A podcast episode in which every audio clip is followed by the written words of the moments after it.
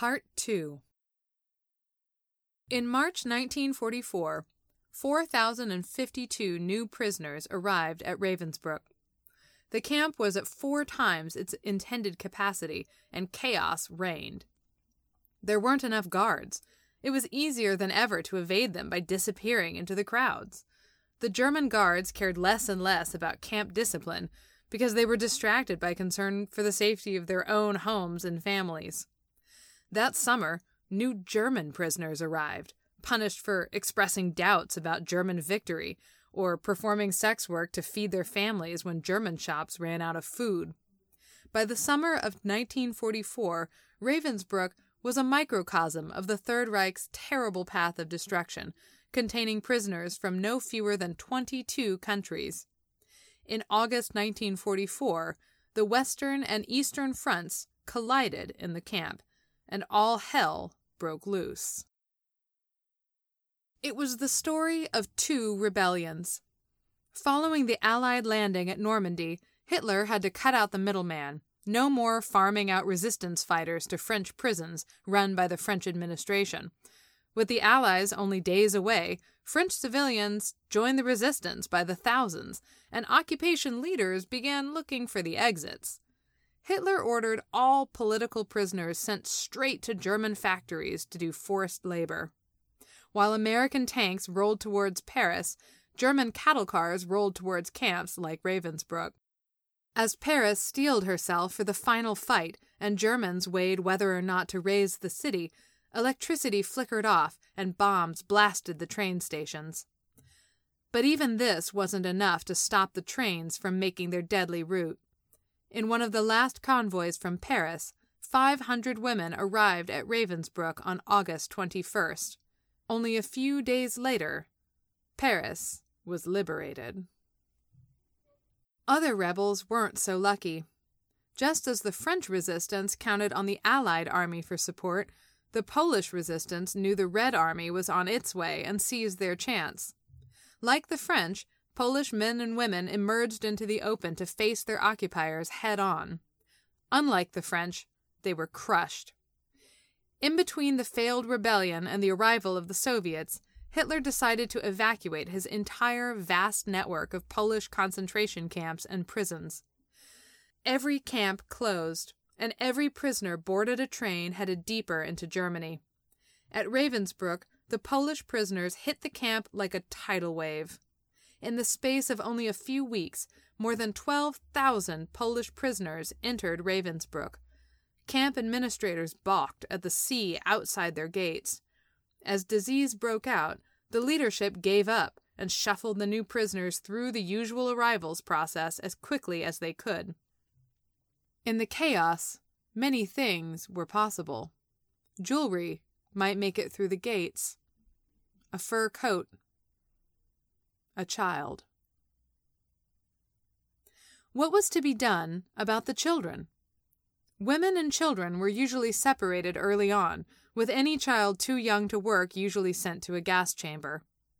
But the children were here, and Ravensbrück's gas chamber was still under construction, and all of the other camps were too full to accept prisoners from Ravensbrück. At other camps, women with children were simply shot at the camp gates. But for whatever reason, the camp commandant at Ravensbrück decided to build an enormous tent to house the Polish women and children. The tent was squalid, disease was rampant, but at least they were alive. At first, 100 children moved into the camp, but after the rush to process new arrivals, hundreds of pregnant women were now walking around Ravensbrück. Before long, the camp had a whole new category of prisoner newborns. One camp employee estimated that one in ten Polish women arriving that fall was pregnant meaning more than 1,000 babies were due in the next year. Since Ravensbrück first opened, all pregnant prisoners had received the same treatment a forced abortion. But to the astonishment of long-time prisoners, however, in the fall of 1944, Ravensbrück officials shrugged their shoulders. There were simply too many pregnancies to abort with only one camp doctor. The babies would be born, and then they would need a place to go. In October, camp officials cleared out one of the barracks and set up one of the most macabre spaces in all of Ravensbrück, the Kinderzimmer. A Nazi concentration camp had a prisoner's nursery. Back at the Siemens factory, Marie-Jo had had enough. It was one thing to build airplane parts for Nazis when they were occupying her own country. The Nazis weren't dropping bombs on French soil. But now that Charles de Gaulle was leading a new French army and a liberated capital, Marie-Jo couldn't bear to build the planes which would bomb her own compatriots.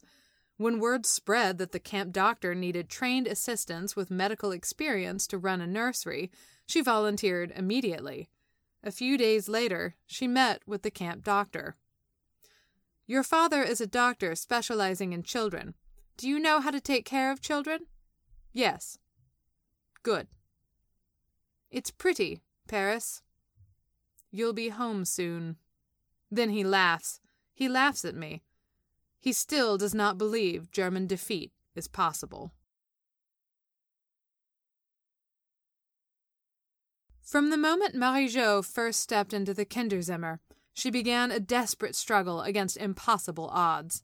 How to save the most vulnerable humans from a system that wanted them dead? The nursery was a sick joke. Instead of aborting the babies, the camp guards would simply let them die, slowly, in pain, in hunger, alone. One by one, we put the children on the table. I had never touched such tiny beings, and it hurts me to do it. They are barely clothed in a shirt, a diaper, and a shawl. Most of the mothers were too malnourished to breastfeed, so Marie-Jo prepared bottles of milk mixed with oatmeal. She had no shortage of help. Mothers separated from their children were desperate for the chance to be close to babies, anyone's babies. Mamuchka, rolled up in a blanket, stands guard. She is a Russian who, having lost her child, remains there to be of service to the little ones. She does the housework, lights the fire, and when she can, breastfeeds two children. Marie-Jo and the other prisoners at the Kinderzimmer seized every opportunity they could to provide their charges with warmth, love, or food, but it was almost never enough. Almost every day, newborns are brought in, generally quite beautiful, but they quickly take on the appearance of little old people. One of them dies. I'm starting to get used to this daily tragedy. It seems preferable that these suffering children do not live, and we try to alleviate the grief of the mothers by explaining this to them. Every morning, mothers arrived at the nursery to feed their children, only to learn they had died in the night. One woman stuck out in Marie-Jo's memory. A young Russian girl, standing outside the door, is waiting with eyes wide with concern. Another woman gently leads her by the wrist so she understands. She wants to see. We put in her arms the stiff little being that she embraces, sobbing. We cry with her. What to say in the face of a mother's despair? Suddenly, she hands us her child and runs away, her head in her hands. She will never come back. The other woman takes the child's body to the morgue, and we continue our exhausting day without a moment's pause. All of the prisoners did what they could to save the babies. Rags became diapers, rubber gloves became pacifiers. But the collective humanity of Ravensbrück's prisoners was no match for the inhumanity of Ravensbrück's officials. Every day, babies would arrive and babies would depart. And Marie-Jo would feel utterly unable to do anything about either fact. Their number is increasing. The situation is becoming impossible 30 days after it opened, the first 100 babies brought to the Kinderzimmer had all died. Outside the camp, the Germans were losing, and everyone knew it. As one of the women from the last French convoy remembered, Do you know the feeling of delivering good news? It was like that. We had come straight from Paris with news that the war was over. But the war wasn't over. It would drag on for almost another year, every day worse than the one before. prisoners in eastern camps were forced deeper into the Third Reich. Any able bodied women at Auschwitz were ordered on a staggering 420 mile march to Ravensbrück, only a few weeks before the camp was liberated. With his most efficient killing center now closed, Himmler encouraged his camps to dispose of unproductive prisoners within their own grounds. Ravensbrück was no different. Living conditions are getting dire, Marie-Jo recalled. Power outages are increasing. The soup is lacking, the bread is smaller, everything is disorganized. The water pipes are blocked. The camp is just rotten and flooded. Women are fighting for nothing. To what level of human degradation have we descended? In October 1944, an order from Heinrich Himmler crossed the desk of a secretary at Ravensbrück. In your camp, with retrospective effect for six months, 2,000 people need to die each month. Ravensbrück stepped up their efforts. Fifty women were shot every night, but it wasn't enough to reach Himmler's quota. With no access to the gas chambers of Auschwitz and Mauthausen, camp directors knew Ravensbrück would need a gas chamber of its own. As historian Sarah Helm noted, the entire context of the gassing at Ravensbrück was new. For the first time, Nazi extermination had no stated ideological objective. It was impossible for the SS to persuade themselves or others that what was being done here was the cleanse of the gene pool or to further the welfare of the master race. At Ravensbrück, killing by gas in the closing months of the war was done to make space and save food. The gas chamber site sat beneath an old youth camp near the camp grounds, across from the entrance to the Siemens workshop. All afternoon, the German factory civilians who managed the enslaved laborers need only look out the window to catch a glimpse of the gas chamber staring back at them. Inarguable, undeniable, and unbearable. Even the gas chamber didn't work fast enough to satisfy Himmler's quota, and women brought to the youth camp to wait for death were put on starvation rations and injected with poison. Other women simply died from the cold. Around us, little by little, the camp is emptying. Whole blocks are now deserted, Marie-Jo observed. Convoys leave for unknown destinations. We call them black transports. But do they even go anywhere? Back at Ravensbrück, everyone was looking for an escape route, Nazis and prisoners alike. Camp guards listened to the BBC to learn the truth about German losses, and they were too distracted by their own coming fate to pay much attention to the camp's operations. Some prisoners were even able to hide from roll call. And when the camp commandant announced a new transport for young mothers, pregnant women, and children, some of the women even looked forward to it, thinking conditions had to be better somewhere else. But the transport took them to Bergen Belsen, and every baby was dead by the time the train arrived. The mothers and children soon followed. The Kinderzimmer sat empty. The Kinderzimmer sat empty, scrubbed clean by Marie-Jo and her fellow prisoners. It was Ravensbrück's turn to evacuate, and everyone knew it. In March 1945, the French Nacht und Nebel prisoners all received a summons.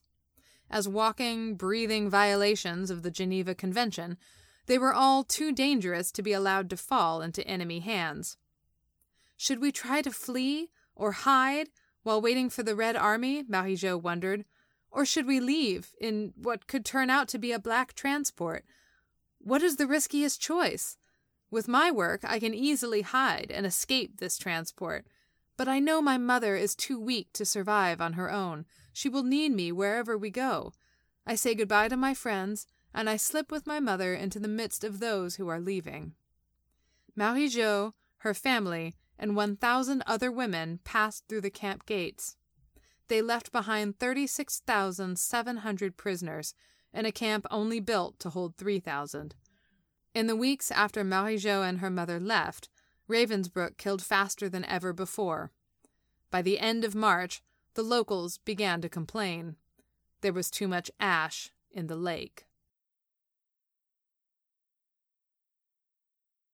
By 1944, the International Red Cross had been twiddling its thumbs in Switzerland for more than two years. Even after other aid groups expressed their horror at the conditions at Ravensbrück, the International Red Cross insisted they had no jurisdiction over such a place. Their job was to monitor conditions of prisoners of war, and women and children were civilians, not soldiers. The fact that, of course, thousands of Soviet women at Ravensbrück were members of the Red Army did nothing to change the Red Cross's position.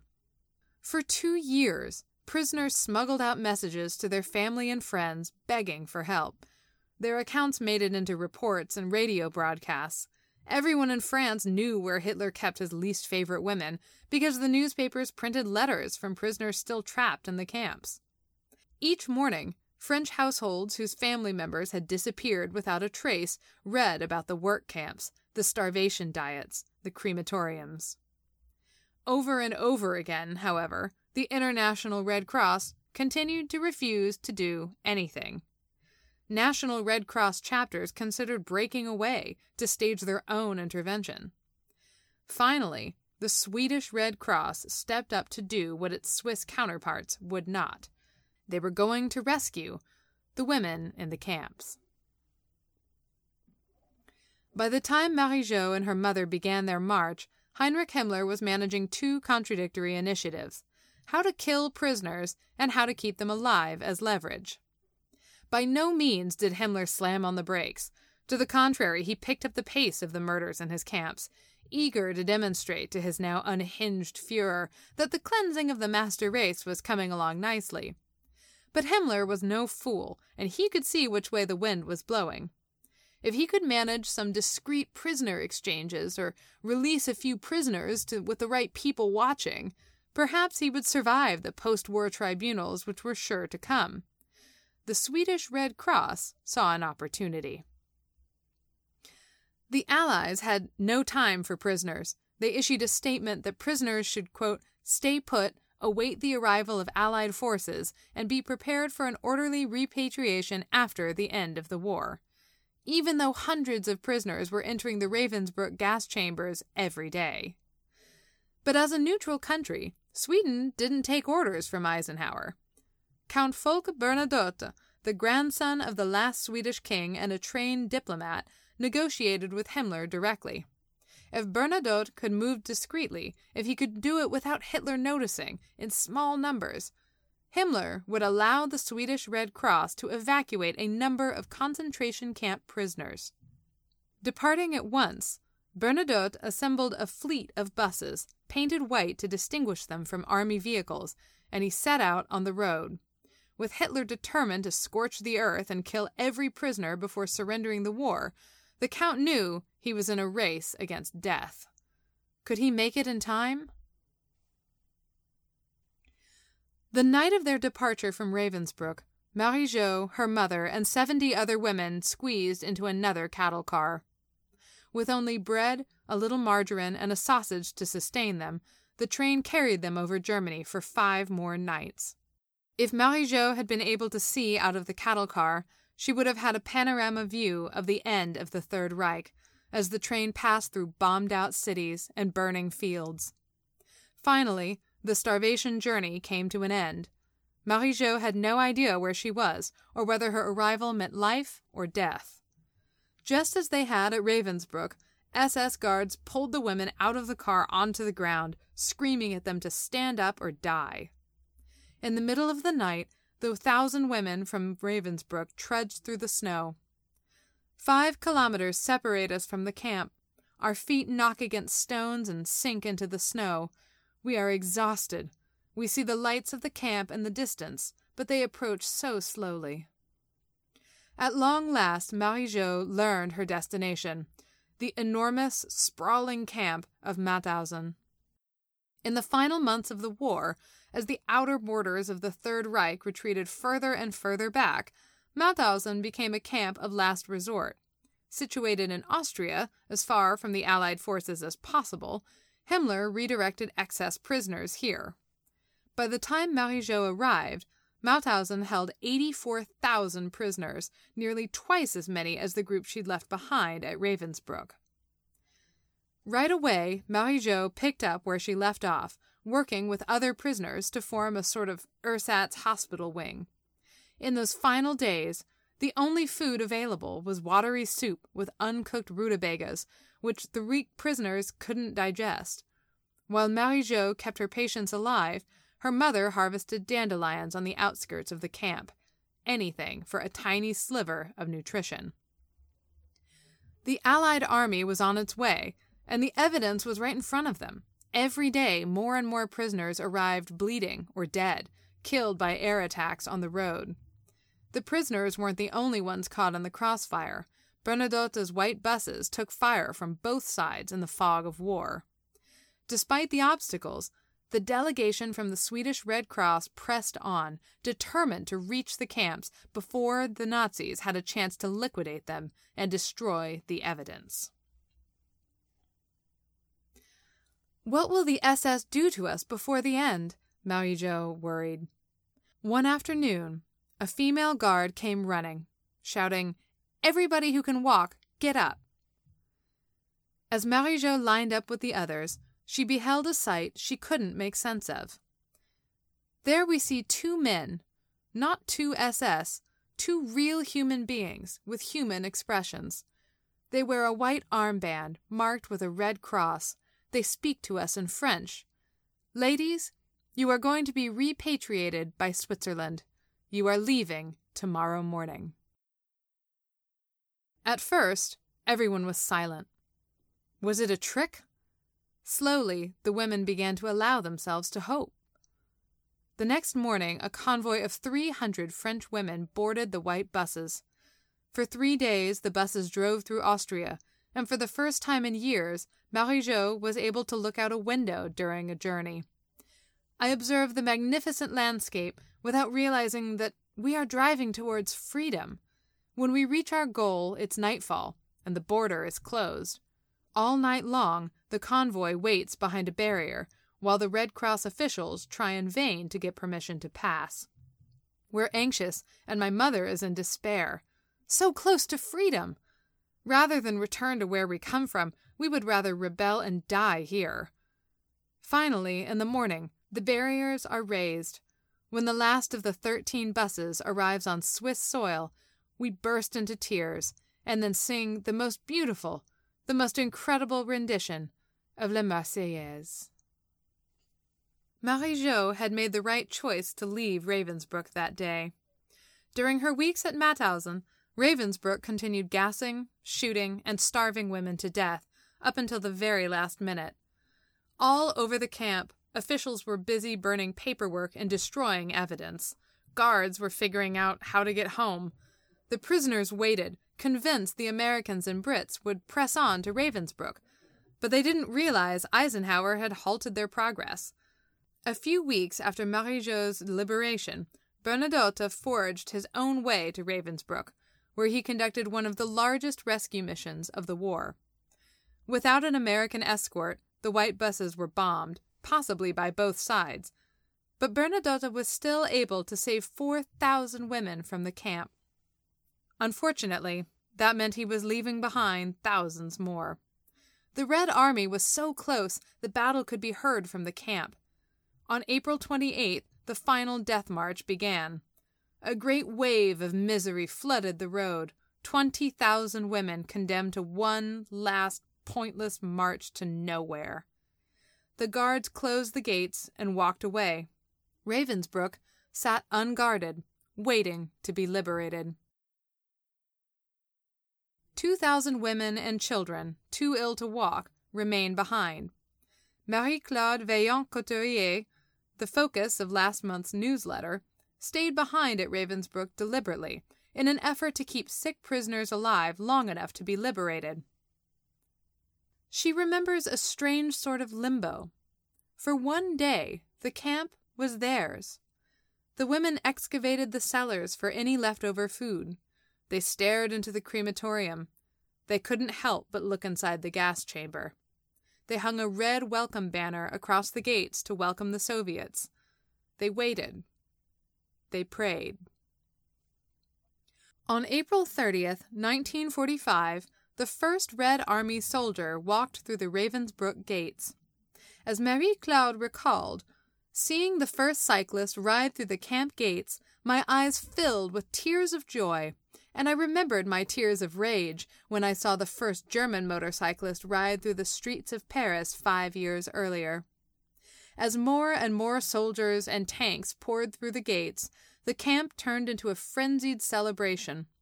For that first day, the prisoners cheered, decorated the camp, and began preparing the sick for travel. But that first night, the dream of liberation became a nightmare. The soldiers of the Red Army raped their way through Nazi Germany, and there was no exception made for the Nazis' victims.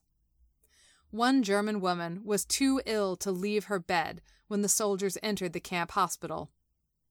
And then it began, she remembered. I had only one thought at that time to die, because I was little more than a corpse. Soldiers raped women who were sick, or dying, or days away from giving birth, or recovering from giving birth. One woman managed to flag down a senior officer. When he saw what was going on at the hospital wing, he ordered the men outside and executed them. Other victims were not so lucky. Nationality made no difference. As one prisoner recalled, the Germans never raped us because we were Russian swine, but our own soldiers raped us. Even the surviving victims of Nazi medical experiments fell prey to the soldiers. Suddenly, we were walking towards a river, one victim remembered, and the Russian soldiers arrived. One soldier told me not to worry, but others were dragged off, and I could hear them screaming very badly nearby, crying and shouting. Then they attacked us all and raped us, even though they knew we were prisoners. One French prisoner managed to fend off her attackers by convincing them her sores were contagious. At the time, she weighed only 77 pounds. Eventually, the Red Army moved on to finish the war, leaving the women behind. For weeks, these women, starved, beaten, raped, exhausted, and sick, walked across Germany, unsure where to turn for help. The news reached them on the road, piece by piece. Hitler was dead. Berlin had fallen. And then, at long last, Germany had surrendered. The war was over. The women of Ravensbrück nodded, and they continued walking. They were a long way from home. In their first days of freedom, Marie Jo and her mother focused on their most immediate needs a shower, a bit of jam, which was the only thing they could digest, a scarf, a telephone call. After years in the shadows, the Nacht und Nebel, the night and fog, was clearing away, and Hitler's secret prisoners reappeared to their friends and family like ghosts. Marie Jo's grandmother, whose final letter to Fresnes prison had been returned to sender, couldn't believe it when she received the phone call. Her daughter and granddaughter were alive after all. But the joy of reunion was tempered by grief. Marie Jo's father had died at Buchenwald prison over a year earlier. Absorbing the blow, Marie Jo and her mother prepared for the final stages of their journey. After two years, they were going home to France. I arrive in Paris on May 1st, under a fine spring snow. At the Lutetia Hotel, we register and fill out endless paperwork. There is a huge crowd around us, but all the bodies are skeletal, the faces caved in. The walls are lined with portraits from desperate relatives looking for information from survivors. We say what we know, which isn't very much. After receiving a bit of help from an aid group formed by Ravensbrück survivors, Marie Jo and her family returned home to Bréhat at last. Walking in the doors of their family home, Marie Jo slowly climbed the stairs to her old bedroom. I put on a summer dress and looked at myself in the mirror. I inspect my reflection, compare it to the one I contemplated in the same place in 1942. My face is thinner, my hair has darkened, But the essential change is not physical. At 21, it is no longer the same person who stands in front of this mirror. That young girl, barely out of adolescence, has become Marie Jo, the survivor of the camps, who has seen what it is to be human more than anyone could ever know. From the first day of the Exodus to the final day of surrender, French women participated fully in the Second World War. The Germans made little distinction between civilians and soldiers, and millions of French women faced prison, deportation, torture, and death, just as men did.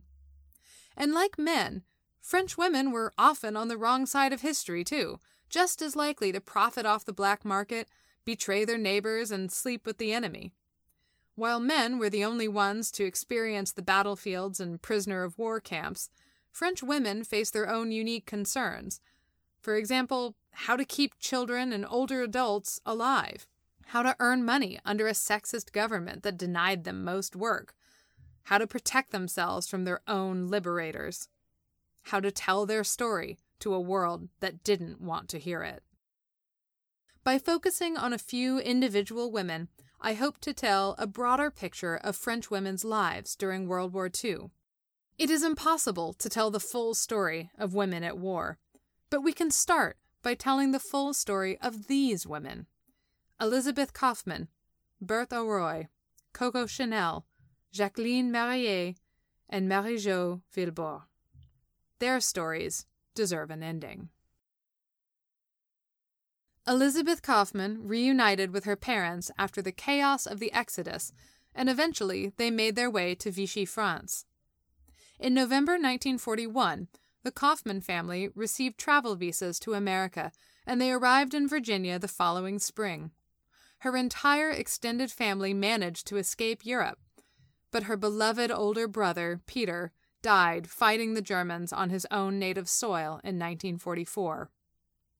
After gaining U.S. citizenship, Elizabeth got married and became a librarian for the New York City Public Library. She donated her diary of the Exodus to the U.S. Holocaust Memorial Museum in 1990.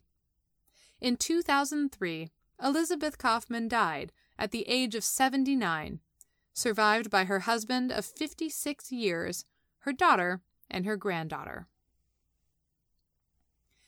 In 1944, after the Germans requisitioned the home of Berthe Auroy, the schoolteacher had to dig up a metal box in the backyard containing her diaries. She moved them to a secret hiding place where they remained hidden until the liberation of France.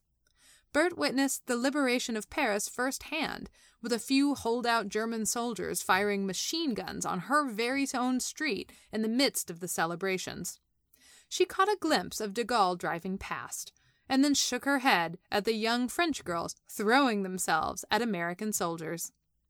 It was inevitable that the youth should get carried away in the joy of the liberation, but I would have liked a bit more discretion.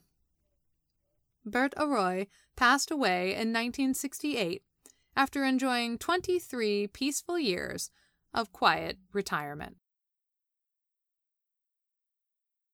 Coco Chanel, of course, survived the war. Following her arrest for treason during the liberation of Paris, Coco pulled every string she could. While testifying in court that she had done nothing but help her beloved nephew, her old friend Winston Churchill is rumored to have intervened on her behalf. Whether it was because they were lifelong friends or because he was afraid she'd spill the beans about so many Nazi loving British aristocrats, we'll never know. Following the war, Coco and her beloved German spy, Baron von Dincklage, moved to Switzerland. In 1954, she reopened the House of Chanel, and she even reconciled with the same Wertheimer brothers she'd tried to sell out to the Nazis. Coco Chanel died in 1971 at the Hotel Ritz at the age of 87 after spending her final years in a haze of morphine. When the First Lady of France, Madame Pompidou, tried to arrange an enormous tribute to her favorite designer, the French Secret Service discreetly informed her that it might not be such a good idea to honor a Nazi spy with a state funeral.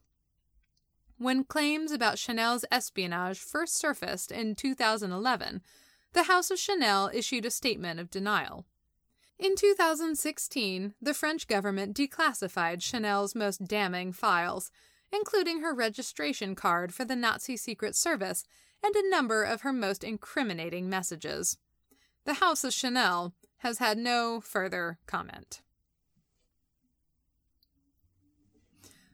Jacqueline Marié spent a year in Ravensbrück, where she formed close ties with the two most famous survivors of Ravensbrück, the anthropologist Germaine Tillion and Geneviève de Gaulle.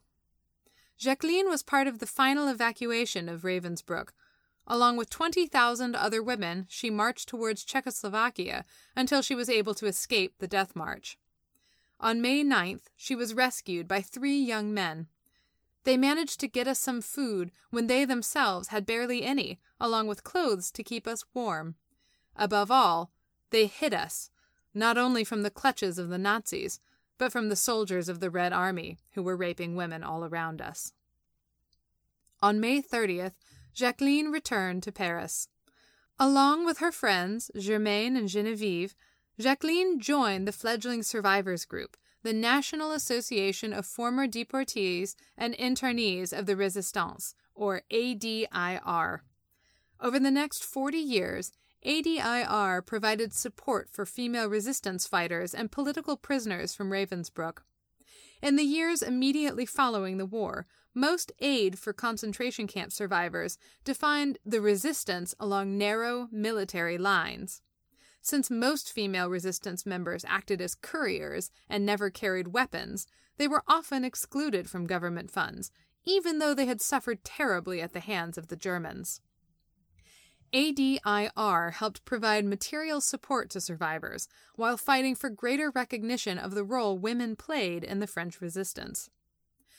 Jacqueline was stunned by the reaction she received after the war. She found a complete disinterest in f- discussing women's participation in the resistance, let alone their imprisonment at Ravensbrück. Following the end of the war, Charles de Gaulle designated 1,038 people as heroes of the resistance. Only six were women. De Gaulle described the return of French prisoners as a grand national event charged with joy when the nation recovered its two and a half million sons. It took the work of his own niece, Genevieve, the first president of ADIR, to correct the historical record. On May 27, 2015, Germaine Tillion and Genevieve de Gaulle were interred at the Pantheon, the first women to join Marie Curie in the hallowed institution. Jacqueline Marié, the new president of ADIR, accompanied her two friends to their final resting place. She published her memoirs just this past autumn, and she continues to speak about her experiences in the resistance and Ravensbrück. She is 96 years old. Marie Jo returned to Germany in 1950 to testify against the commandant of Ravensbrück. In 1954, Marie Jo resumed her medical studies, and it was at the medical school in Rennes that she met her future husband, a sociologist named Paul. Forever shaped by her experiences in the Kinderzimmer, Marie Jo dedicated her career to the psychology of distressed children. She advocated for their welfare at every opportunity, even drafting resolutions for the UN Convention on the Rights of the Child, passed in 1989. Since 1997, Marie Jo has been the president of the Foundation for the Memory of the Deportation, and she visits high schools around the world to tell the story of her own unique adolescence. In 2012, Marie Jo received the Grand Cross of the Legion of Honor the highest rank of the highest order of merit in France. In 2015, she joined Jacqueline Marié at the interment of Germaine Tillion and Geneviève de Gaulle in the Pantheon. At 96 years old, Marie Jo is still picking up the phone to give interviews. As she said recently, I remind those I talk to that the worst can start again. I don't have to look at the news very long to be convinced. I hope that the young people of the 21st century will be able to avoid the tragedies that my generation could not avoid and had to overcome so painfully. Solidarity and dialogue with one another are vital. These, and these alone, will allow you to build something new.